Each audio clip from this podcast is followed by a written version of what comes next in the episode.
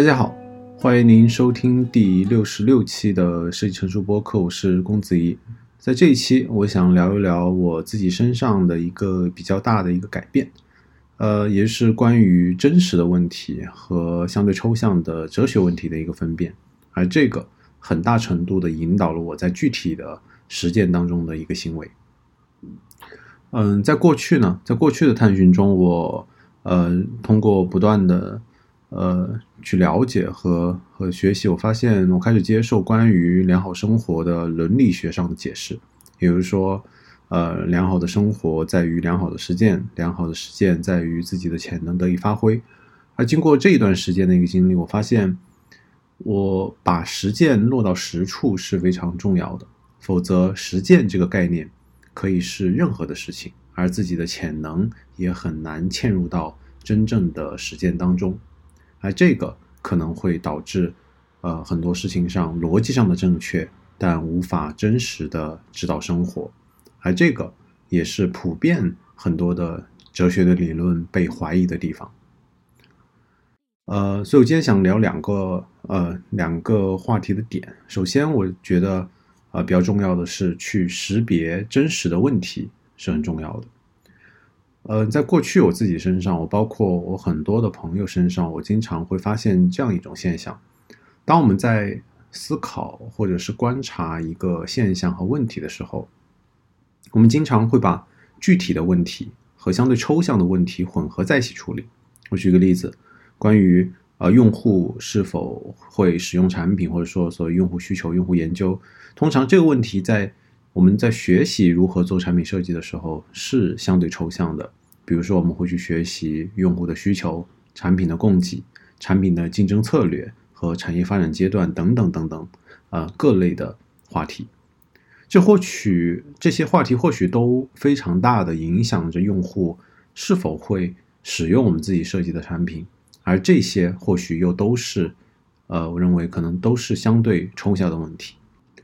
而这些相对抽象的问题，呃，需要被思考的时间，往往并不是在问题正在发生的时候。具体做过产品或者是呃交易的人可能知道，在大多数的时间，我们所面对的都是非常具体的问题，可能就是某个产品的功能。呃，当前没有被满足，我们需要付出多少时间？需要如何设计去达成这个需求？而这中间可能并不需要进行抽象的思考。而什么时候需要进行抽象的思考呢？或者说哲学思考呢？呃，我的解答是，通常是我们不得不进行哲学思考的时候，而而且哲学的问题无法直接通达。这个问题我想要这样解释。真实的世界上的问题，通常是先有了非常简单而朴素的一个点，比如说，和商品的供给，呃，和需求需求没有得到满足，而这些真实的问题又通常可以通过非常直给的方式解决，而解决的代价可能是时间，可能是资源，而这都可以，呃，是没有通过哲学。或者是相对抽象的思考的的时候去解决的，而当我们面对一些同类型问题，而这些问题越来越复杂的时候，我们可能才会开始面临部分问题的，比如说出现道德问题，是否要以，比如说是否要以环境的代价进行生产去满足一部分人的需求，或者是是否需要应该牺牲一部分人的利益让另一部分人受益，而这中间的。呃，点在于，通常是我们不得不进行哲哲学思考的时候，它才应该和需要出来。而另一方面，我们开始发现，处理一些问题中会存在我们看到的，呃，所谓范式，我们可以用抽象的方法，从中去试图提取出解决下一个类似问题的，呃的方法和理论，从而提升解决下一个问题的效率。但是，大多数哲学学派的衰落在于，很多人以为可以直接通达哲学问题，但是想要直接通达，通常是胆怯也是懒惰的做法。很多我们喜欢讨论的社会问题，通常需要呃首先进行经济因素的解释，而不是进行文化的或者是道德的解述解释。大多数新的问题，比如说呃，通过产品设计的方式满足用户需求的问题，方法论的价值的是非常难以验证的，而且大多数情况下非常呃作用都的确非常微弱。而这个过程中需要的是实际的人，实际的解决一个又一个朴素的在当前场景和环境和时间的下一个一又一个朴素的问题之后，才具备抽象这些思考的可能性。所以。哲学的问题是无法直接通达的，或者说，大多数的思维模型、思维范式式的教学，在一个人没有实际的参与和行为的时候就过度掌握，可能会带来呃更加对于创造力的损害。可能更加合理的做法是，呃，首先先进行参与。哲学问题让它变成一个不得不思考的问题的时候，再从这个工具箱中拿出一些，然后用这个工具箱中的工具一个一个的去尝试，或许是更加合理的做法。而这个工具箱中具体有什么，这可能并不是当前需要解决的，而是需要更前置的通过通识教育进行覆盖，呃，去解决的。但是它不需要过度的深入。呃，所以第一个话题我讲完了。第一个话题是关于识别真实的世界问题，并且呃，哲学问题无法被直接通达。第二个话题我想聊的是所谓敬畏运气，在真实世界中敬畏运气，并且随时准备放弃。呃，在过往的概念和意识当中，我们呃，我可能会以不同的角度去理解当前的生活，可能会以呃，哲学经常讲的沉思的角度去理解。用恐惧和情绪的角度去理解生活，用实践和潜能的伦理学的角度去理解生活，而以真实的问题的角度去理解的时候，呃，运气、风险和随机性可能是我最想讨论的。在最近，呃，我同时在阅读两本书，分别是吴晓波的《激荡三十年》和梁鸿的《出梁庄记》。非常巧合的是。这两本书的背景都发生在上个世纪的中国的八十年代到零零年之间，呃，而中间的人的经历和际遇又各不相同，而而这些人可能都从小镇、从县城里出发，他们可能都是去呃，比如说沿海去做生意，而前一本《激荡三十年》中的这些人，可能后面成了著名的企业家，而梁庄的有些人。从梁庄出去，后面又回到了梁庄，嗯，他们的生活可能没有人记得起来。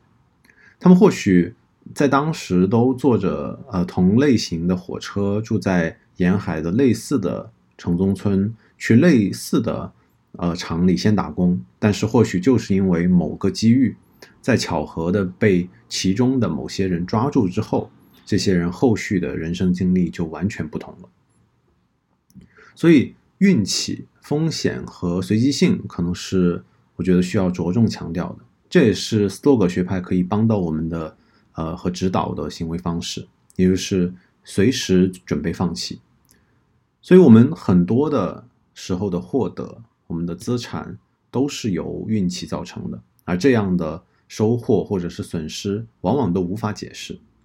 所以，我们呃会期望自己能有好的运气，但是更重要的是。需要随时准备放弃这一些，就像是我想提到，就像是塔勒布在《黑天鹅》里面讨论的，我们通常会高估损失对我们带来的影响和持续的时间，但是后续在这些损失发生之后，大多数人都能够很好的适应，只要呃这些人没有给自己上很高的杠杆，并且留好冗余，运气所造成的影响其实也是可被管理的。而除了管理和适应随机性，我觉得可能期望有自己有好的运气，但是害怕错过，是最容易让自己陷入困境的。这和对无法获得或者是害怕失去的恐惧的情绪感受非常一致。而管理这些恐惧，是处理真实的问题，在真实的世界中生活必要的方式。塔勒布子塔勒布以读书和消费内容这样一个最典型的例子举例，他说。嗯，当阅读是为了工作或者是为了达到某一目的的时候，而不是满足真正的好奇的时候，阅读阅读者由于有过多的顾虑，通常会选择高效的、呃快速的阅读。对很多专业术语一掠而过，而尽可能的获取书中的核心思想。就像啊，我们现在可能会啊快速的听书，或者是呃去嗯去看一些拆书一样。其实这样的阅读充斥着呃另一个角度去想，可能是这样的阅读充斥着对于损失的厌恶情绪。而厌恶的是什么呢？厌恶的是对自己消耗的时间是否能够获得，呃，对某一目的的有价值的信息的这样一个厌恶情绪，或者说对于浪费时间的恐惧。而这种恐惧可能就开始对有些东西开始消解，比如说他开始对于好奇进行消解，开始对于运气、风险和随机性在一定程度进行消解。但是另外一个研究有趣的是。呃，这个研究选选自《经济学人》最近一篇报道，是弗吉尼亚大学的王玉珍，呃，华盛顿大学的巴恩斯和新加坡国立大学的任启智，他他们对于创造性的一个研究，也就是他们研究大麻是否能够真正的提升创造力，结论是没有正相关，而且其他的研究又表示，通常我们认为的很多艺术家会使用的酒精、大麻、抽烟，看起来能够增进艺术家的创造性活动，但是。呃，其实都没有什么正相关，反而有些研究表示，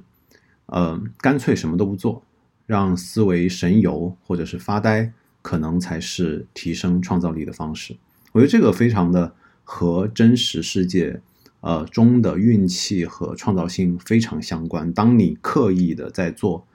呃某些目的的时候，呃，对于好奇的消解可能会减弱和削弱创造性。所以，我呃，我最后想总结一下我自己在呃个人在面临真实问题，在更深入的思考和和和参与真实问题之后，自己哲学问题的认识的转向。首先是关于具体问题和抽象问题的转向。对于大多数的场景来说，具体问题通常才是真实存在的，而且哲学问题通常无法直接通达。在面临很多问题和现象的时候，我们需要做的可能是，呃，先给出具体问题的描述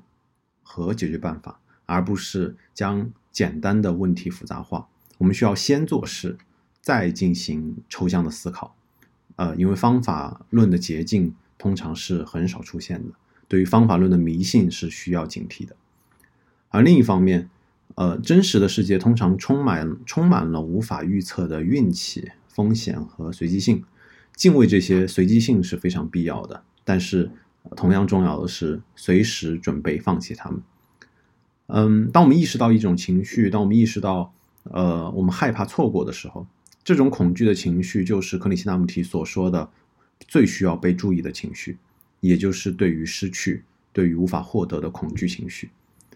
而对于自己正在进行过于功利化的行为的时候，同样需要做出警惕，因为我们在刻意的。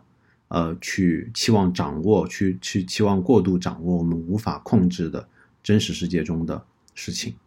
而很多事情应该交给时间的空隙。好的，非常感谢您收听第六十六期的设计成熟播客，我们下期再见。